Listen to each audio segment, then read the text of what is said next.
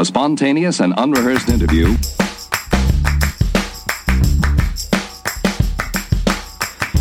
Hello, and welcome to the 89th episode of Curiosityness. I'm Travis DeRose, the host of the show, and this is where we talk about interesting people and learn about interesting things. And that's why I have on Julian McClements for this episode. And Julian is the author of a book called Future Foods How Modern Science is Transforming the Way We Eat. And this is freaking fascinating. You guys are going to love this. I was blown away by this talk with Julian. It's so fun because, you know, I'm always trying to eat healthy. I eat my smoothie and stuff, but turns out the smoothie could just be going right through me. I'm pooping out all the nutrients. I need future food. I need science to develop better nutrients and food for me to eat so that I can have better stuff. So we talk about all that. Uh, the issues that we have with food now. Do we have enough food for our world population and the growing population? We talk about how to make foods healthier and at the same time safer. Uh, we talk about sustainability, a big, big issue, how to make things taste better while also making them healthier for us, and making food easier, like maybe a 3D food printer right in your home. Print whatever you want, whenever you want, like a Willy Wonka type of gum situation. It's fun. I really, I think you're really going to like this episode. So let's get to it. Here is Julian McClements, uh, the author of Future Foods. Julian, we're going. How you doing? Very well, yourself? I'm doing good. Stoked to talk. You look a lot better than I do with that that beautiful red wall behind you, and it's a nice color contrast. I'm here in this this dim light, but but that's okay. You're you're supposed to look better than me. I don't know about that. I feel better. I went out for a, couple of pints with uh, another professor last night, so I feel a little bit dodgy. All right, well, well, we'll try to get through this then. Uh, but man, I, I am I'm very interested to talk to you because I feel I, I get frustrated with with food sometimes. I think and and just uh, I I always I often say that I'm like I'm just envious of my dog who has I just give her dog food twice a day. She has dog food. It's always there. She doesn't have to think about what she's going to eat or how to be healthy. Like, hopefully, it has all of the nutrients she needs. And, you know, it's not exciting, I guess, but her food is just taken care of for her. She doesn't even have to think about it. Yeah, but would you want a life like that? Right. That's true. It's like uh, we've done some work with um, on a NASA project. And like when you talk to the NASA scientists, one of the things they say is the most depressing thing when you're in outer space is like you, are basically getting fed something that looks and tastes like dog food. and if you're going to go on a, a you know like a, a, five year mission to Mars and back, you don't want to be eating that every day. And I think it, it does lead to a lot of depression. I don't think we realize how important food is for the sort of psychology or you know your psychological well being. I think we just take it for granted. We've got all these foods that are readily available in the supermarket and uh, in the restaurants and things like that. Mm-hmm. And I think so, and when you take it away, like for the astronauts or, you know, doing some other projects where for like cancer patients who can't taste anymore, and once they lose their sense of taste, uh, you know, it's one of the most important stimulate, stimulatory um, emotions you have in your life. When that's gone, you can get very depressed. Yeah. So it's like, how can you create a new generation of foods to overcome those kind of problems? That's a good point because what I'll so let me tell you about so what I've done for myself now is I I've basically I just make this I try to make this best smoothie type of thing that I can, put a bunch of vegetables in it and all that stuff. And that's basically my my breakfast and my lunch. So I've I try to just have like a, the dog food situation where it's just nutrients, really doesn't taste good at all. Um, but then I have I have dinner where I'm basically free to do whatever I want, and I can I like now that we're being stuck with you know being quarantined now I've started to cook more and stuff and have been enjoying cooking and I can I enjoy the taste and the the whole ritual, I guess, of sitting down and having a meal with, you know, with my girlfriend and and her sister and my parents, whoever it is, you know. So I, I understand that there is a big need for for that. Yeah, I mean, I think with the um, the smoothies, I'm not sure if that's a good idea. I think everyone thinks that smoothies are healthy. Uh-huh. But I went to this I went to this conference a couple of years ago with this um, Dutch professor, and he was um, he was saying like the, the structure of the food is just as important as sort of the nutrient content. So he had one of his students. He took a video of him and he gave him like a kilogram of grapes to eat, and it took him like 19 minutes to eat these grapes. Uh, and then he gave the same kilogram of grapes, but he made it into a smoothie, and it took him like one minute to drink it. Right. So, like, you know, you, if you're trying to control things like obesity, which is a huge problem in America, that, you know, if you've got something that's readily, you know, consumable, you, you know, you, you drink a lot more. So you take a lot more calories in. And then also the calories get released into your bloodstream much more quickly. And you get this like spike of glucose in your blood, which can eventually lead to things like diabetes. Oh, man. So, so I don't know. So you, so I think you'd be much better eating the, the sort of whole whole fruits and vegetables than the uh, the smoothie ones. But saying that, it's probably better having a smoothie than it is, you know, getting down on some, um, you know, Captain Crunch or something like that. Right. Okay. Yeah. So, okay, that's that's fair. It's better than. It's probably better for me to just eat the vegetables and fruits that I have in there, you know, straight up as they as they grow. But uh, okay, that I mean that makes sense. But I I don't know. How, you know, this you're not necessarily. Are you a nutritionist? Would you consider yourself a nutritionist? No, no, I'm a trained as a physical chemist, like, Okay. uh, but with with a focus on foods. But a lot of my work is related to nutrition now. So a lot of my research is using nanotechnology to change the way that foods behave inside your body. Yeah. So we do a lot of work of creating these little tiny particles. Um, so we like nano-sized foods, you know, like Honey I Shrank the Kids or Ant-Man or something like that, where you shrink something from a large size to a very small size, and when it becomes small, it behaves very, very differently inside your body. So we've Wow. shown that you can really sort of boost the amount of vitamins and minerals and stuff that get absorbed by your body by using these sort of nanotechnology approaches. Whoa. So just to give you an idea, like if you look at like the, the, the size of the planet Earth and you shrank it down to a pea, that's about a million times smaller. But if you took that pea and shrunk it down a million times, then that would be one of the like the size of one of the nanoparticles that, that we're using. So these are incredibly small particles, but they can have really huge effects on you know sort of health and wellness and things like that. Wow. So the would the idea be that that has you know that small nanoparticle is that the correct term?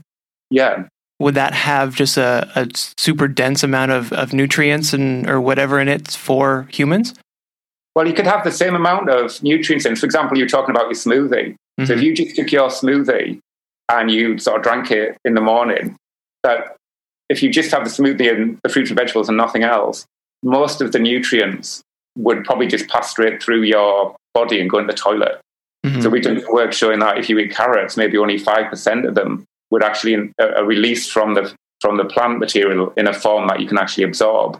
But if we use these nanotechnology approaches and you put these very small nano-sized fat droplets there, they get broken down in your body and create this sort of nanostructure inside your body that can help the nutrients get come out of the vegetables and then get into your blood.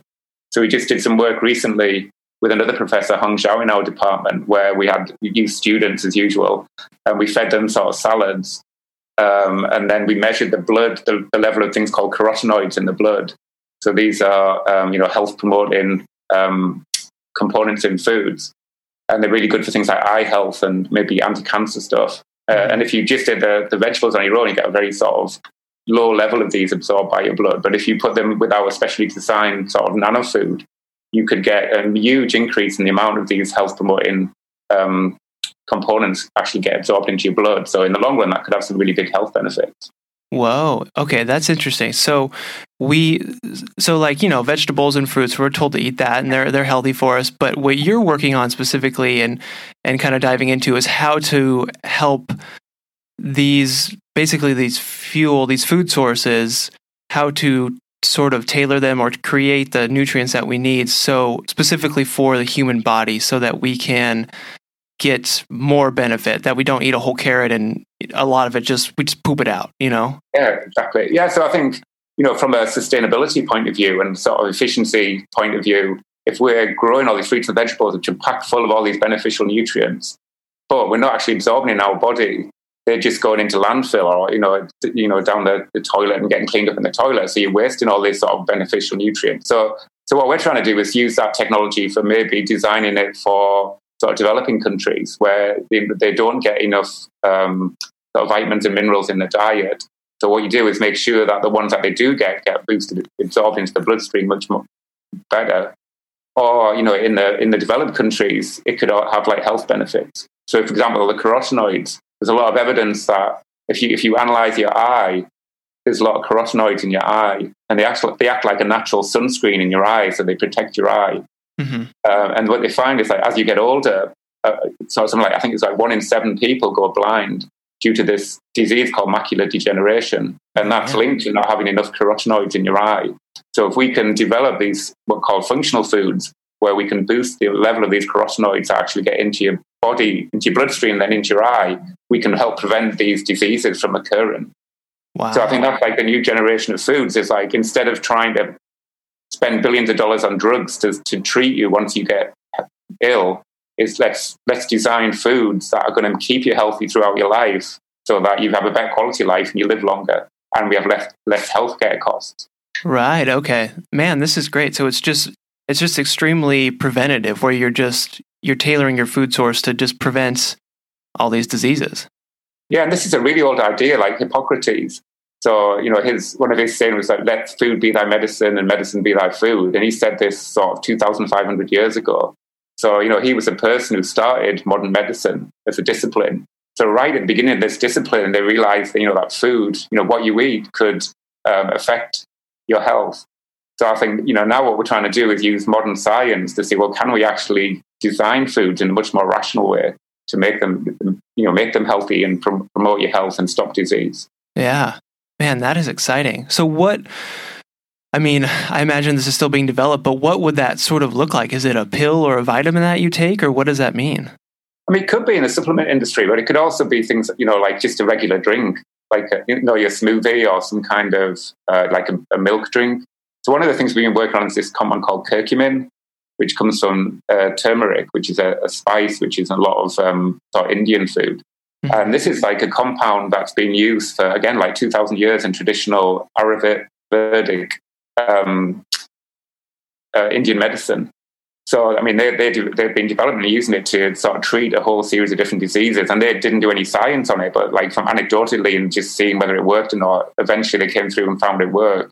Mm-hmm. And what we're trying to do now is actually take that compound and see if we can get into foods and actually test it using modern scientific methods to see, you know, can we actually create a product where it gets absorbed into your blood and then actually look at does it have like anti-cancer effects or does it prevent heart disease or diabetes? Wow. So that would be like a drink. And I think we use nanotechnology to do that. And we came up with this sort of beautiful product which had these tiny lipid droplets in with curcumin packed inside of it. And I went down the, the, our local town before COVID and we went to a tea shop with my daughter. There was a fancy tea shop, and they had this um, golden milk, which is like this really traditional Indian sort of beverage that they drink, and they actually drink that as um, you know to uh, to prevent disease.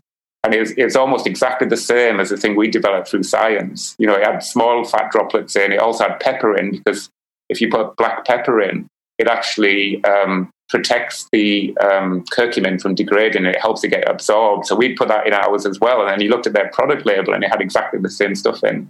So, I mean, their product took 2,000 years to make, and we did it with science, but we came up with the same thing in the end. So, I think I think that's really interesting. Is you know looking at these traditional um, Chinese medicines and Indian medicines, and seeing you know can some of them don't work, some of them probably harmful, but some of them may have health benefits. Right. Uh, you know, and, and can we use that? Yeah. So they just took it just through a process of trial and error over, you know, thousands of years. They figured it out, but you were able to essentially figure out the same thing using science. Yeah. But it's just like, you know, it's really humbling when you see that, you know, that there is a lot of wisdom in some of these ancient medicines. Yeah. You know, I went to China last year, uh, like last November, and we went to, as you know, these traditional medicine shops are very, very common there. So I went in one of the old ones and looking at stuff, they had like this ginseng root. And it, I think it was something like $50,000 for like one ginseng root. And you think like, that's just insane, like the amount of money they're willing to pay on this stuff. Right. yeah. So, and there's a lot of, you know, companies now in America, this is really uh, rapidly ch- uh, growing area in the um, American food industry. A lot of innovative startup companies are trying to do these kind of products now. Mm-hmm. Yeah. So where, like, is this how like where are we on the development and timeline of this stuff? Is it starting to happen? Can we buy like you know that product that you mentioned? Yeah, I think. I mean, not the one we did. We just do it on for scientific publications, but there are products out there now. Um, actually, I was just consulting with a company last week who's making some kind of these uh, products, but in like a gel form, where it's got all sorts of different nutraceutical combinations in there to try and improve health. Okay. So, so yeah, so I think it, there's going to be more and more of these products on the market in the near future. I think, and I think they're supposed to be, they're trying to tailor them to specific things. Like if you're working in, you know, Silicon Valley, you know, for a high tech company, you're really stressed all the time. You want something that's going to make you sort of give you a good mood. Right. So, you know, for something like that. But, you know, for something else, it might be you getting old and you're starting to get arthritis. So, can you get a specific combination of nutraceuticals that will treat that particular disease? Right. Or you're prone to diabetes. So, can you take this before you eat your food and it's going to stop this sugar spike, you know, in your blood? So, so I think we're getting more and more, you know, trying to understand what's going in the body, what's understanding, you know, what's happening in foods and how they interact with each other. So mm-hmm. it's incredibly complicated, but really, really fascinating area, I think. Yeah, I can imagine it's complicated because, like you said, how, you know, different people would want different things depending on their lifestyle or their genetics. But that's kind of where this would hopefully eventually go, right? Is that it would be tailored toward an individual. Yes, I just sort of I wrote a paper on that recently, so using this for personalized nutrition. So that's a really usually rapidly growing area in the food industry is that we're all different from each other. So we, you know, we all have different uh, genetic profile, we have different epigenetic profile, you know, we have different microbiome, we have different lifestyles, different metabolisms. So we don't, we, you don't need one food for everybody. It's like really what we need to do is tailor your diet to your specific uh, nutritional needs and your, your specific lifestyle. Mm-hmm. So I think there's been a lot of progress being made in that area, and I think there's a lot of um, companies in that area now where you you know you can um, send them some of your poop and some of your blood, and they'll analyze it, and then they'll do your genetic profile, they'll do your microbiome profiles, they'll tell you what kind of microorganisms live in your in your in your colon, uh, and then they'll tailor give you specific dietary advice based on that. I, wow. I think but I think at the moment, I think it's re- it's just starting to take off. And I think again, the science is so incredibly complicated. So I think at the moment, I'll probably say eat eat more plant based foods, eat less. Uh, you know, stay off fat, sugar, and salt. You know, so what I think that's going to help everyone. But you know, I think I can see in the future we will tailor diets to individuals. Mm-hmm. Yeah, that's almost the uh, I don't know the discouraging part where like you know I can uh, I mean, I think I'm doing good by eating all these vegetables, but it turns out there's I could be doing way better with you know some nanoparticle food or something. You know. Yeah, and I think I mean I think if you, if you stick to eating lots of whole, you know, fruits and vegetables, you're going to be fine. Okay. Uh, yeah. So you know whether you eat with fat or not, you're still going to be fine. Uh, if you want to boost the bioavailability of these compounds a little bit, even just a bit of salad dressing, uh, I mean, I think salad dressing is basically these small emulsion droplets. They're probably a bit bigger than the ones we use, but they, will still have, you know, they'll still boost it a little bit. Mm-hmm. I mean, when I was on a health kick, I was thinking, oh, I'm going to stick stick off fat completely. So I would always eat my salads without any fat on it. But then I wasn't getting all these benefits. You know, you're getting some of the dietary fiber, but you're not getting all the other good things in there. Right. So now, uh, you know, I'll always take a little bit of fat with my salad. Okay. Yeah. See, it's it just seems like an endless stream of things to know about about how everything affects it you know how different foods affect each other and the absorption of a different food and so i i i don't envy what you guys are doing but i appreciate that you are yeah well, i think the great thing about it is it's so incredibly complicated that we're not going to be out of a job anytime soon. Right. Very true. So that's good. Yeah and i yeah. think the other thing is it's just a really exciting area to work in. I think food science is such a multidisciplinary area you know, where you go from, you know, people who are doing, you know, nanotechnology or chemistry or engineering or biology or sensory science to understand, you know, how foods taste and psychology. And then you're looking at things like sustainability and the environment and all these things are interlinked with each other. So if you really want to make progress, you have to get these really multidisciplinary teams. Mm-hmm. And when you do that, you just learn so much about different areas. So, I mean, for me, it's just, I just love working in this area. They're really exciting, fascinating area. Very cool. Well, that's good to hear.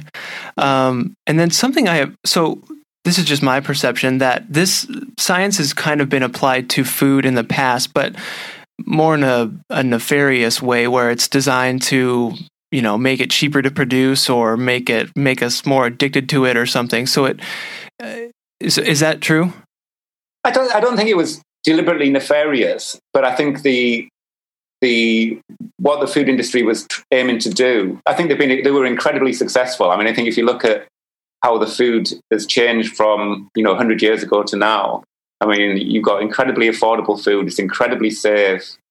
Um, it's incredibly diverse and abundant. You can go to any, you know, any supermarket or restaurant. If you're if you're wealthy, you can go to any supermarket restaurant and, and, and get stuff. So I think they were really aiming for like cost, safety, and convenience. But I think now, you know, this global food supply is, I think we've really got to change because we're causing an incredible amount of environmental damage. So I think, you know, the, the population's growing, can have 10 billion people by 2050. People are becoming richer, and when they become richer, they're changing the diet to a more westernized diet and they're eating more meat. And that's putting a really huge strain on the environment. So we've got more land use, more water use, decreasing biodiversity and stuff like that. So that's a big issue in the future is like how do we make foods more sustainable? And also how do we make them healthier? So again, that wasn't really factored in when the food industry was making these foods in the past. So they created all these, you know, processed foods to be cheap and convenient and taste good, but they didn't like consider all the, the sort of bad effects. So that's why we've got like increasing diabetes and heart disease and stroke and cancer, which are often related to the to the kind, kind of foods that we eat. But I think that's increasingly that's what food scientists are addressing now is sustainability and health. Is how can we keep affordability and quality? You know, it tastes good, but how can we also make them sustainable and healthy? Yeah. So yeah, can you could you mention this, but can you kind of elaborate on the what the issue is with meat and why it's so horrible for our planet, basically? Yeah, well, I think if you look at the agricultural system, I think it's something like 80% of the land we use for agriculture is, is used for livestock production, but that only produces less than 20% of our calories. So, and that's because you know animals are not very efficient at converting you know what they eat into proteins and calories. Mm. So, so we have to have an enormous amount of land use, we need an enormous amount of water to you know sort of produce this grass and other feed for the animals. Um, and there's an enormous amount of pollution associated with that and greenhouse gases. Uh, and then because we need a lot of land use, we're like going into forests and we're decreasing biodiversity. So there's all sorts of issues with, especially sort of livestock and animal products, but particularly like sort of beef and pigs and a little bit chickens. So I think, I mean, that's why people like Impossible Foods and Beyond Meat are doing so well because they've got a product that is, you know, really addressing this issue. Uh, and I think what they've really done is they've targeted meat eaters. It's like, can we create a product that people actually want to eat and actually want to incorporate into diet? Yeah. Because if it, if it doesn't taste good, it doesn't matter how sustainable and healthy it is nobody's going to eat it and even have no impact. But they, they've managed to create something, you know, from plants which actually tastes very similar to beef. Mm-hmm. So I think that I think that's probably been like the biggest revolution in food science in the last sort of five or ten years.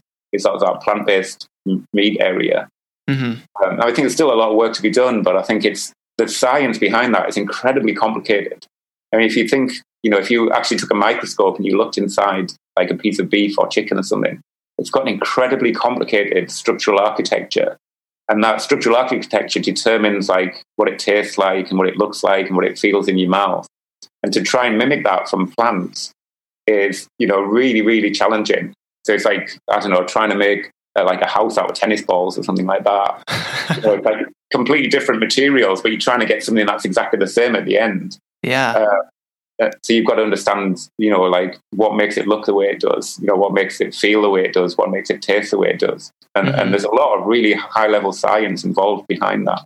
Yeah. Well, it's remarkable. It really does. Like when you, you know, if you just eat it by itself, you can you could taste the difference. It's not meat, but it's it's close enough. It tastes good. But then especially if you're making a whole burger and, you know, putting ketchup and whatever you put on there, like you can't even tell the difference. Yeah. Yeah, and if you got to that point where it tastes better, or you know you can't taste the difference, and why eat beef when you can have this? Yeah, yeah. But I think there's still some work. I mean, I think the nutritional aspect still has to be worked on. I think um, at the moment they're probably comparable nutritionally, like a, a plant-based and, and a, a real meat burger. Uh-huh. But I mean, I think there's definitely ways you could re-engineer the plant-based one to make it uh, healthier for you. You know, so right. make it like less fat, less salt, uh, and actually fortify it with all the sort of nutrients that vegetarians don't get. Like vitamin B12 and you know vitamin D and stuff like that. Mm-hmm. So I think yeah, yeah, and again, again, there's a lot of interesting science behind doing that with all this encapsulation technology, the kind of stuff that we work with. Yeah. Oh man, it's so cool. When I think it's great too is how, you know, the impossible meat and Beyond Burger and all that stuff is so it's it's like blown up. It's really popular now too. A lot of people know about it and have, have tried it. So I think it's it must be great on that level to just kind of open people's eyes to the possibility of this and, and sharing what the issue of meat is and here's a good alternative for you. Yeah, and I think you know, like you know, Pat Brown has started Impossible Foods. I mean, he started as a professor at Stanford. Was it like ten or twelve years ago? He, he left, and now he's got a four billion dollar company. Yeah. So I think that's you know absolutely incredible. And I, I think that's been a real inspiration for a lot of people a lot of young scientists in the food area seeing that as a paradigm and think like I can do, you know, I don't know if I can do that, but I, you know, I want to do something like that. I want to use my science to change the world. Mm-hmm. You know, like, you know, every burger that somebody eats from Impossible Burgers or Beyond Meat, you know, that's a benefit for sustainability. Right. No, it's awesome that you can that you can build such a great product and business and be profitable, but also it's causing it's a great cause for good. Yeah, awesome. I mean, it's like driving a Prius. You know, it's yeah, right. driving a Prius. Yeah. Yeah. You know, like a small change you can make in your life that can have a really big impact, especially if everyone does it. Yeah. So, are there? Do you have, come across people who are have concerns about the safety of eating, basically like scientific food, like stuff that's been created like that? Do, do people just think it's unhealthy or something like that? Yeah, a lot of people do. And I think, I mean, and, and some of it's really justified. I mean, I think ideally, if we could all cook all our own food uh, and start with fresh fruits and vegetables and other ingredients, I think we would all eat really healthily. But I mean, just me, I don't enjoy cooking. I haven't got the time to do it most of the time. I'd rather be doing something else. Mm-hmm. Um, so I, I, really like having convenient foods. But I think, you know, and in the past, I think ultra processed foods, this is a, a big area where a lot of people are, are really against the food industry. I mean, there is some valid criticisms of ultra processed foods. Um, you know, they when you process the food, you break down all the cellular structures in the plant, and therefore it can it can get digested by your body much more quickly. So you get these spikes in sugar and and fats in your blood, right? Uh, which can eventually, you know, disrupt your metabolism and lead to diabetes and things like that. So I think what we need to do now is like recognize that's a problem and let's say, well, let's can we redesign these foods so we're still using science to create them, but we don't have the adverse health effects mm-hmm. that we mm-hmm. used to have. Yeah, I can see that. Uh, yeah, th- that makes sense. That that's that's the next step in evolution where we've. How are we doing with basically our food supply? Do we have enough food in the world right now for everybody? Yeah, I think there definitely is. You know, for, I was just on a National Academies meeting the last two days. Um, so if anyone wants to check it out, it's got healthy food, uh, healthy, healthy body, healthy planet.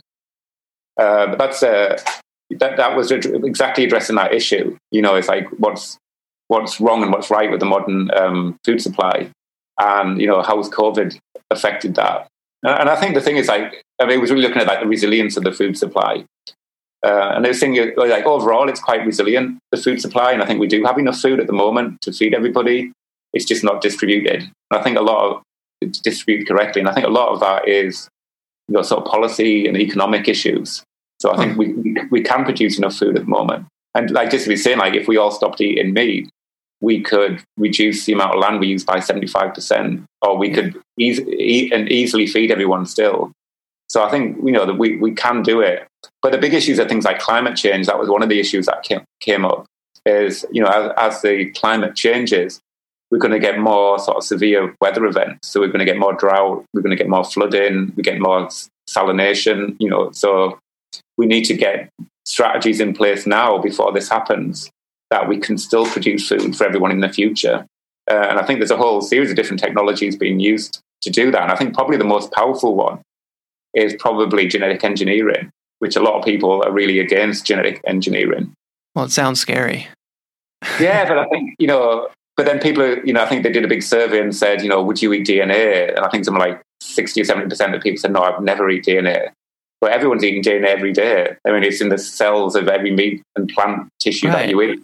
Yeah. So we're all eating DNA. And then, you know, like uh, you, you don't want people messing with your DNA like by genetic engineering or something. But when you cook something or you put it in the to- you know piece of bread in the toaster, you're scrambling all the DNA anyway. So it's going to be very different. So I think, but I think there are legitimate concerns with any new technology. And I think as scientists, we really have to address that. But I think, and we need to communicate to the public what are the risks and the benefits. But there are some enormous benefits. You know, you can increase the yields of crops, so you can you can get more food, you can make them more resilient to climate change and like increase salt levels, increase temperatures. You can increase the quality of the food, so you can get more protein or minerals or vitamins in your food. So I think there's all sorts of potential benefits you can do. So does that mean like we somehow we would you know alter yeah like a vegetable or something but and it's still being grown but it's being but now that we're growing it we've altered it so that it's more resilient to climate to a different climate or it has more nutrients for us. Is that what that means? Yeah that's one application and there's already products on the market. So for example like there's some products to try and um, decrease food waste so there's these things uh, like i think called arctic apples so what they've done is genetically engineered the apple. Uh, they've knocked out one of the enzymes in the apple uh, called polyphenol oxidase. So that enzyme is what causes apples to go brown. So now what you can do is you cut the apple and it doesn't go brown. And they've done the same thing for potatoes. So that really decreases food waste. So you don't have to, you know, you could package the little slices, uh, you know, and they're going to stay for, for a long time.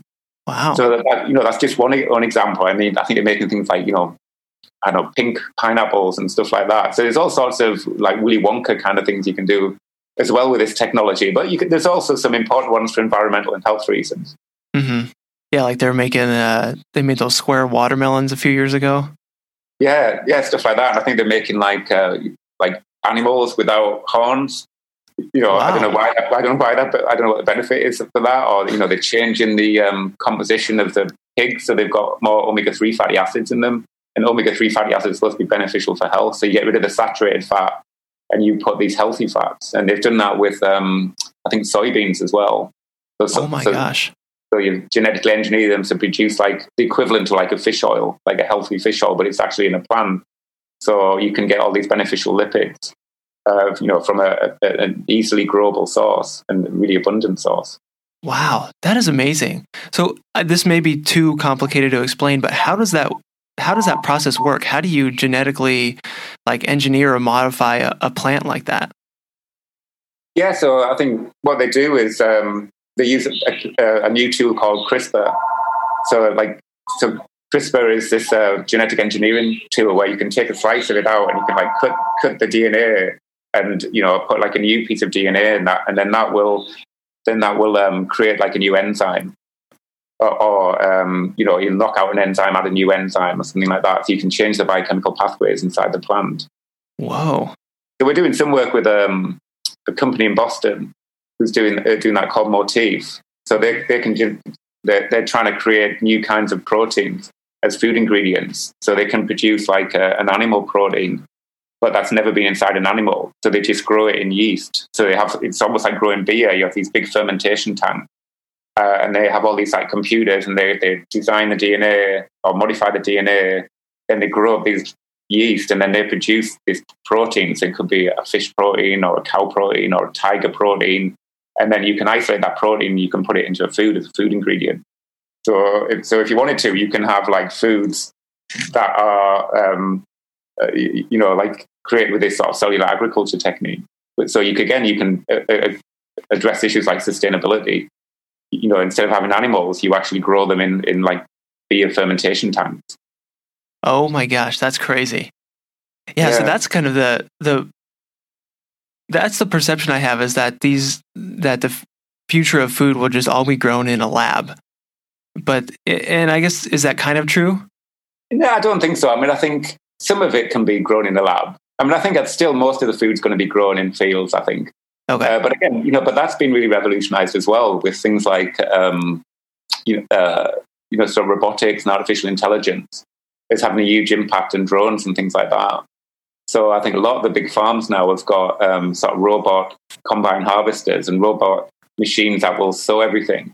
And you can see like why that could be useful. Like with a with a COVID problem, you know, it was difficult to get farm workers uh, mm. to come and work in the farm, especially if you're getting them from other countries. Um, so these could be you can make your agriculture completely autonomous. Uh, you can you know the, the you get a, a, robot will sow all the seeds. and then you, you'll have like a drone will fly over them, taking picture of them, and this is happening already. And then the uh, and you can put little sensors in the soil or in the plants, and they can tell you the health status and the maturity of the plant. So instead of just watering it sort of twice a day every day, you only water it when it needs watering, or you only put Oh. pesticides when it needs pesticides, or fertilizers when it needs fertilizers. Um, so then you can like do preci- precision nutrition for plants, and, and it can save lots and lots of resources, and it makes sure that you get less waste and you get healthier plants. And then you have a robot comes along at sort of exactly the right time.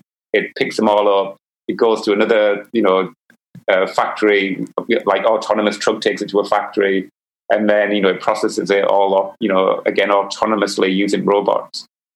So I think you know, so, so I think that can be really exciting, but it can be quite scary as well because you know a lot of people's jobs are involved in the food industry.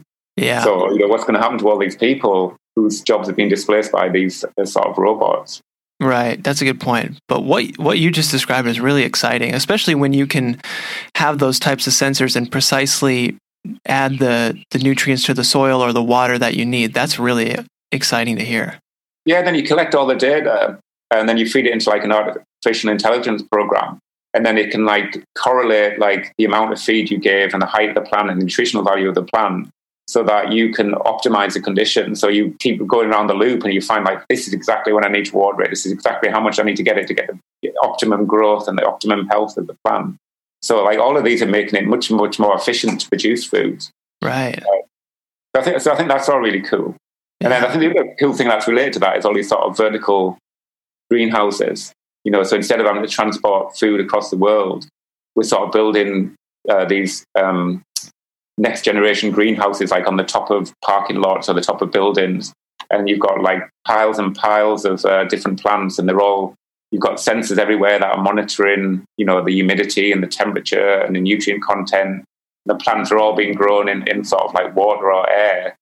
Um, so you get really high quality plants, you get very little waste. And again, there's very few humans involved. They're all, it's all run by robots. And, it, and these are very close to a city so that you can transport them to a city really, really quickly. So you've got much less fuel costs, much less time. Um, so there's lots and lots of potential advantages. Yeah, that's like I was just watching um, the show Westworld on HBO, and they had their third season's all in the future in the in the city, and that's what all the all the buildings have, you know, plants on them. On the top, they're being grown, or the whole side is is covered with you know vegetation. So that's cool. They got it right, I guess. Yeah, and I think it's already happening in some places. You know, like Singapore. You know, you look at some of the buildings in Singapore, and they've already got that kind of stuff there. Yeah, It's such cool. a like Singapore's a really small island, and there's you know it's really hard for them to grow food. So this makes makes perfect sense for somewhere like that. and But I think so it will for one, yeah. well, and, and then so would you be would we be able to by kind of altering these, you know, the the plants and stuff, would we be able to grow, you know, something on a on a building in LA here that normally wouldn't be able to grow in this climate? Yeah, I mean, because you can put it in a contained. Once you've got it in a greenhouse, then you can control the environment. So you Okay. can control the, the temperature and the humidity and the nutrients. So yeah, you know, and especially for Massachusetts, you know, in winter, you know, it's really hard to grow things like tomatoes or lettuce and stuff. Like, but with these, you can grow them all year round. So you don't have to have like a crop twice a year. You can have it, you know, I don't know, five or six times a year. Yeah. And there's already huge, huge greenhouses like this um, working. Like I think there's one in New Jersey where it's, it's got like eight, 800 different plants that that are grown in there already, Man, and like shipping them into the big cities. so cool. And then, so does this kind of address? Because you mentioned that the, a big problem with with you know food in the world right now is distribution. Is this what you mean by distribution? Is getting food to the right places? Yeah, I mean, that, this would be part, but that would really be a solution that might have a sustainability benefit. But it's probably going to be for richer people because the kind of crops you can grow at the moment are going to be, you know, sort of high value fruits and vegetables to make Mhm. this economically viable at the moment. So I think, but I think what we really need is we need government subsidies that you know are going to put funding so that we can have this kind of thing, you know, that's going to go to you know the people who really need it you know, because I think you know the people who really need it are people with the, the, the less money, uh, because that's they t- tend to have worse diets, and as a result, they tend to have worse health. Yeah. You know, So we've kind of gone to the point where, you you know, in the past hundred years or so, we've been able to get produce enough food for everybody, but now we're getting in the phase where let's make this stuff healthy. yeah, and sustainable. Yeah, and sustainable. Right. That's a big. That's a big, big issue, isn't it? Yeah, definitely. Yeah. Man, okay. This is great. I love I love learning about this stuff. It's so interesting and, and so exciting for you to share all this and kind of what's happening. Um, okay, so we need it to be sustainable. We need it to be healthy. Let's talk about kind of the maybe the more fun side about how we can make food like more tasty, I guess, or more I don't know, more enjoyable. Yeah, I mean that's a real art and science. You know, the taste aspects of it. And we have a new professor who her whole job is just understanding the sort of physiology of the mouth and like how food interact with it. And again, it's incredibly complicated. You know, you think when you you know, like food is a really complicated material, which has got, you know, hundreds or sometimes thousands of different types of molecules in there. And, you know, that gets broken down in your mouth. And some of these tiny molecules will go into your nose and you have hundreds of different sensors in your nose that are all slightly different. And you've got, you know, like your, your taste receptors on your, on your mouth. It's almost like an orchestra play and you've got, you know, like the, the, what the what, what the orchestra sounds like depends on like the violin and the drums and, and the cello and all these other different instruments. That gives you the overall sound of the, the song, and that's the same with food. Like a strawberry flavor, it's not one flavor that gives a strawberry flavor. There's something like 47 different flavors that contribute to a natural strawberry flavor, and they have to get from the food to your nose at exactly the right time. So they take a certain amount of time to get there. So if you're trying to make an artificial strawberry flavor, it's incredibly complicated, you know, because you have to get all these different instruments playing together to get the right sort of sound. You know, because if everything's not playing at the same time, you know, you, you get something that sounds jumbled up. Right. So I think a lot, you know, that's a a lot of it's still an art. If you know, it's a really probably well paid job in the food industry as a flavor scientist mm-hmm. because there's so much art involved in that. And once you've worked in that area for a long time, nobody wants to lose you because you've got this sort of wealth of knowledge. But I think now, you know, we're really trying to understand at a more fundamental scientific level is, you know, what are taste buds? You know, like the, the, these proteins that sit in your in the, they've got you know proteins that sit in the membranes of your tongue, and like how do molecules get there, and what kind of molecules will stick there, and and, and then how does the signal get sent to your brain, and how can we control that? Yeah. So, for example, if, you know, people like Pepsi and Coke, you know, they have loads and loads of people working in this area to try and get sugar replacers you know, so you know, you take out the sugar, but it doesn't taste the same. And use all these artificial sweeteners, and they all give you know some sweetness, but they give like bitterness and metallic flavors. Uh, and everyone wants all natural flavors now. So how can you find natural compounds that are going to behave like sugars but don't have all the calories? Uh, so that's a really sort of exciting scientific area as well, with a lot of sort of hardcore biochemistry and biology behind it. Yeah, yeah, because that, that's insane. Like it's so complicated. All this stuff. How because it's not just you know it's not just the flavor. It's like that's why a strawberry starburst doesn't taste like a strawberry. right, and the other thing that's really interesting is this this guy from London, uh, from England, called Charles Spence. So he's at the University of Oxford, and I think his parents like used to work in the circus. So he used to travel around England as a circus, and then he became um, a professor. Now he's like a professor of gastrophysics in in um, in England. And he does some really incredible stuff. So he does stuff like you put the same food on a square plate or you put it on a round plate and it tastes sweeter on the round plate. So it's exactly the same food, but just by changing the nature of the plate, it, it tastes differently. So if you put it on a white plate versus an orange plate, it tastes completely differently. And he's, he's saying like it even depends on the music you listen to. So like if you taste something, it's it's like a nice smooth classical music in the background it tastes a certain way. But if you have like heavy metal jagged music in the background, it, it tastes really different. It tastes more bitter with the heavy metal music, you know, and it tastes sweeter with the, the sort of smooth classical music. So wow. like all these social cues. So it's not just the physics and chemistry, what's going on in your mouth, it's your psychology and all your stored up experience in your brain will affect like how you actually perceive things.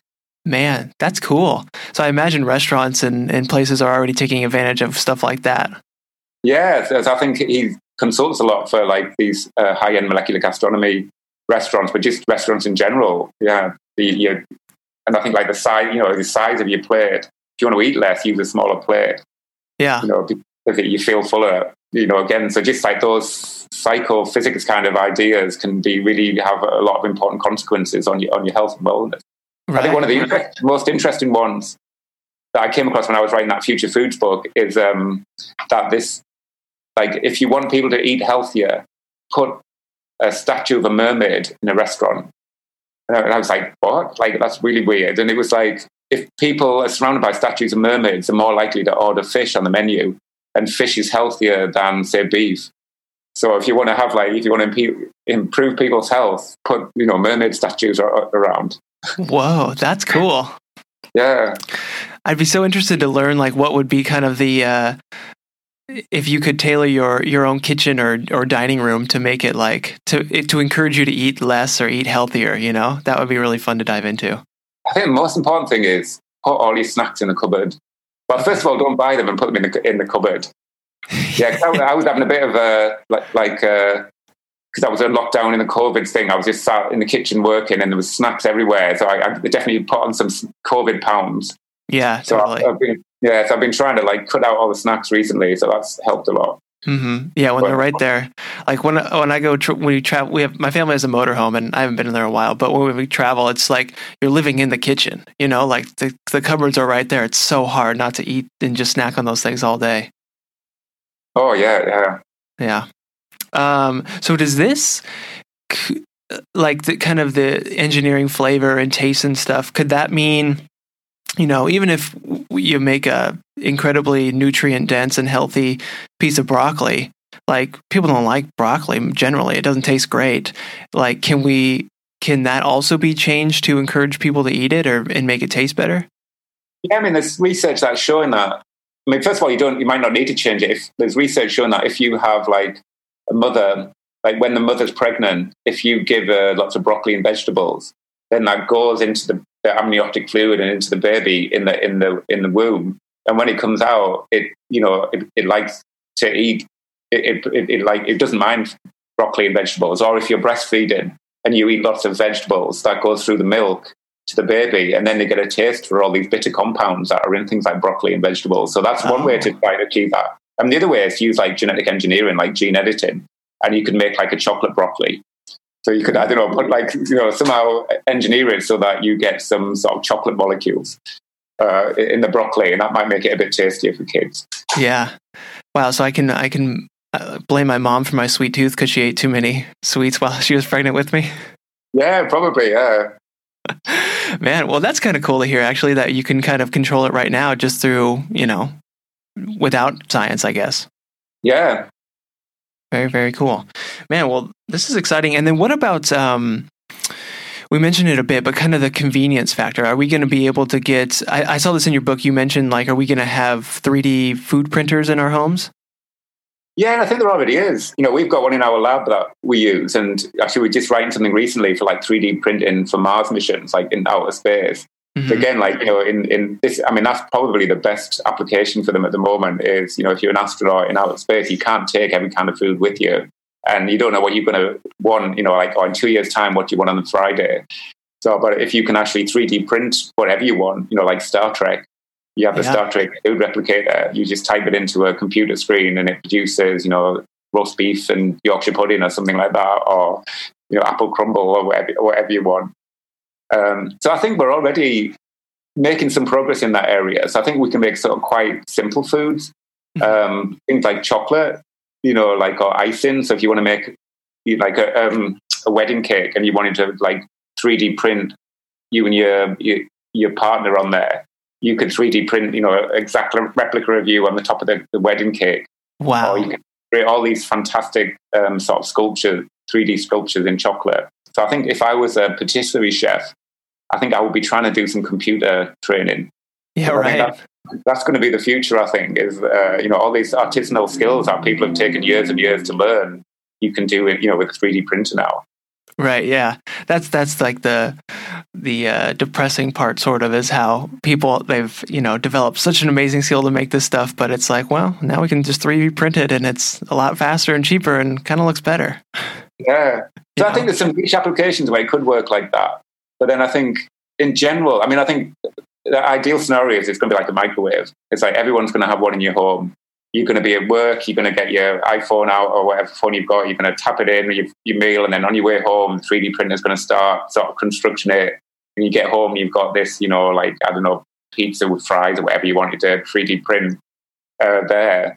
but I think in, in reality, it's going to be more complicated than that. I think we're Right. still trying to work out what 3D inks we can have. So, like, Yeah. you know, like, you know, we might have to have a protein ink or a carbohydrate ink or a fat ink, you know, and somehow, you know, like, so it's going to be like a color printer, you know, where you need these different things. And then it's, you know, it's typically very slow and it's, you have to clean it afterwards. So I think, Mhm. and then, and then maybe cook it at the same time. So maybe you have to have a little heater at the end so you can actually cook it as it's coming out. Right. So I think there's still, still some issues to be, you know, resolved. But I think there's, you know, people are making rapid progress in this area. Yeah. Yeah, because like you know, for the like a 3D printer, chocolate printer, for example, is that is the like input the ink into that? Is that just kind of like a melted chocolate? Yeah, I think that's all it is really. So I think, and the good thing about that is it just comes out and solidifies.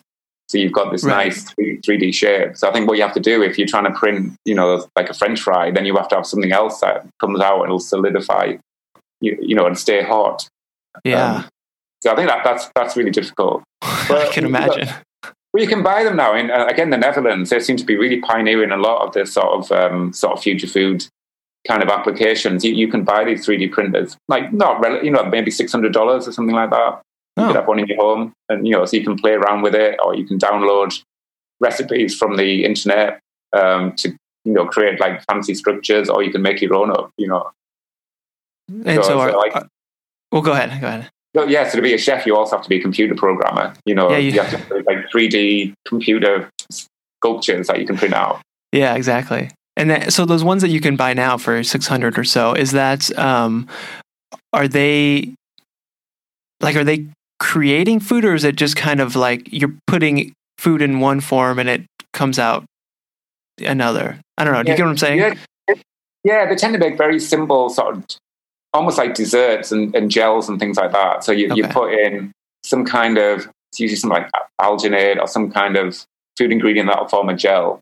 So you, you get it in like a paste, and it'll come in like a little tube, you stick it in, that'll be the ink, and then it'll print this shape. So you might have some sort of interest in uh, interest in shaped cake or something like that at the end of it. Right. Okay, that makes sense. Yeah. Geez. So they look really cool. Yeah. So I think if you would, you know, you were trying to do like something fancy for a meal, this might be like a little add-on that you would you would put on the side of the plate or something. Yeah. Okay, I, I get that. So I see where we're at now. But yeah, the to eventually in the future have it where we just we have everybody has their printer and there's you know the the protein input and the carbohydrate input and then it can make like almost anything. That would just be so amazing.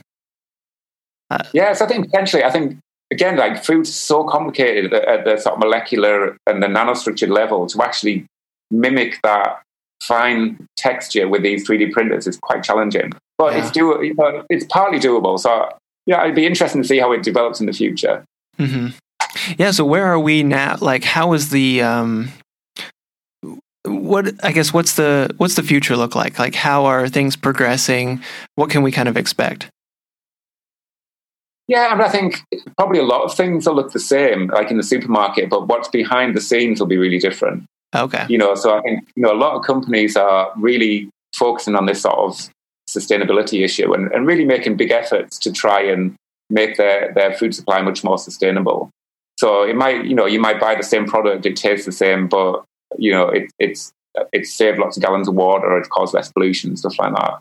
Mhm. And I think the other thing is that like maybe we'll re-engineer some of these foods so that they don't have these negative health effects. So they may be, you know, they, they've got reduced fat or reduced sugar or starch, uh, but they taste delicious still. You know, they're just as convenient. They look, they look and feel the same, and you know, maybe we don't even notice. So this Mhm. guy was just talking from one company that they have like kids yogurt, and they just reformulated them to be like twenty five percent sugar in, um, and the kids didn't even notice. So I Oh. think you know, so I think things like that are going to be important because we do have some really big problems. There is a lot of problems with you know chronic disease. And I think in one of these meetings I was at, there was like it's 1.8 trillion dollars we spend on healthcare costs, which is associated with sort of preventable chronic diseases. So if we could re-engineer the food system so we have a, a much healthier option of foods available to consumers that are easy for them to, to incorporate into the diet, then we can sort of address that problem. Yeah, that's that's the like exciting and encouraging part is that a lot of chronic diseases and stuff that people suffer from can be prevented and, maybe eliminated completely with just eating healthier, eating better engineered food. Yeah, but we need that. Already. We, I think we know that already, don't we? I think almost everyone knows that. You know, if you just eat eat less and eat more fruit and vegetables, you're going to be healthier. Mm. But I think there's just so many other other factors that are important. So that's why I think if we can make processed food better, so that people don't have to change their lifestyle, they don't have to pay more, but they get all these health benefits. I, th- I think that would be really good. Yeah, yeah, that's a good point. We do already know that, but it's you know when it's when it takes more work and it costs more money, people aren't going to do it. Yeah, exactly. So how do you see that like on a kind of a practical level, have you what are your thoughts as to how this will roll out? Is it kind of do consumers need to start demanding this stuff from their food providers, from their food manufacturers, or is it more on a like a regulation side? Yeah, I think both approaches are really important. I think we need more you know, we, we need more consumer awareness uh, mm-hmm. and more consumer knowledge about, you know, what, what, what are in foods and how they affect your health and how they affect the environment. So I think that's a really important part. And that's linked to sort of policy changes from the government and like, you know, how they fund research and what type of fund, you know, what kind of research that they fund. I mean, currently I think there's, you know, like hundreds of times more money spent on healthcare than food. So like, and, you know, there's so many it, there's so many things that we could prevent, you know, chronic diseases through the food. So like, let's change, you know, the direction. You know, what change like what kind of foods that we give, um, what kind of actors in the food industry we give money to. So like, we make fruits and vegetables cheaper and easier for people to get, you know, access to. Mm-hmm. Let's you know have education campaigns for the for the public to make them more aware of this sort of relationship between food, health, and the environment. So I think yeah. there's a whole series of different things that we need to do. Right. Well, I, I think it's encouraging that it is sort of already happening with like you know Impossible and Beyond Meat and whatever. You can like you buy that stuff at they have it at Carl's Jr. in Del Taco now. You know. Yeah, it's amazing, isn't it? Yeah. So people are people are asking for it and and it's being given to them, I guess. Yeah, and I think it's just changed so quickly. I mean, when I was writing that book, it was really, really hard to find an Impossible Burger. You know, I mm-hmm. managed to find one in a. I went to a trip to Miami and I managed to find one. But like, you know, like a year later, we were. I sat with my daughter in Burger King, and you could buy them. So that's just incredible transformation. Yeah. Very, very so that, cool. that, that, really, so that really gives me hope, you know, for the future that you know science can really, really change, you know, the the, the kind of foods that we eat, and, and that can have really good environmental and sustainability benefits. Mm-hmm. Man, well, that was good. I feel like that was a that was a good uh, closer on this to kind of leave people listening with uh, with some hope on this. So that feels good. Um, well, that was great, Julian. Do we let's let's share your book, Future Foods. People can get that where? Amazon, probably. Okay. It's from Springer is a publisher, but yeah, Amazon's probably the easiest place to get it from. Okay, I'll have a uh, a link on there for or in the description for folks listening to uh, click on that and just buy your book and check all that stuff out. Is there uh, anything else we should share or or impart yeah, to people? No, it's been fantastic doing it. I mean, just for me, I think it's just I, think food science is a really exciting area, and I think uh, yeah, I think it can really transform the world. So yeah, so thank you very much for the opportunity to talk about you know something I'm really passionate about. Mm-hmm. Yeah, of course. I mean, thank you for coming on, Julian, and, and sharing all this stuff. It it is extremely interesting. I just love learning about it, but it's also really exciting to see that this stuff is happening, and we get to experience the benefits of it. So I'm I'm very excited. Cool. Awesome. Well, thanks again, Julian. Uh, enjoy the rest of your day. All right. Yeah. You too. Bye now. Bye bye. Woo! We did it. You made it to the end. Thanks for being here. I knew you'd make it to the end. It was a great episode. Thanks, Julian, for being on and sharing all that stuff. Really, really love hearing about that and learning this just crazy stuff that is exciting. And I want it to be here now, and I can't wait. So let's make it happen. But uh, that's it. If you know somebody who may find future foods interesting, who maybe they're trying to eat healthy, hopefully most people are uh, maybe send them this episode. Maybe they'd enjoy learning about what our foods are going to be like in the future. So appreciate that. Love it when you guys send these episodes to people and recommend it. That's great. The word of mouth thing, I love it. Uh, you can send me an email, travis at curiosityness.com, with your tips and ideas and thoughts and criticism and feedback. And I'm on Instagram at Trav DeRose, where I post a lot of stuff. And uh, I may post about food in the future. Who knows? Um, that's all. Thanks for being here to the end of this episode. Appreciate it. And I'll see you in episode 90. Wow. Bye.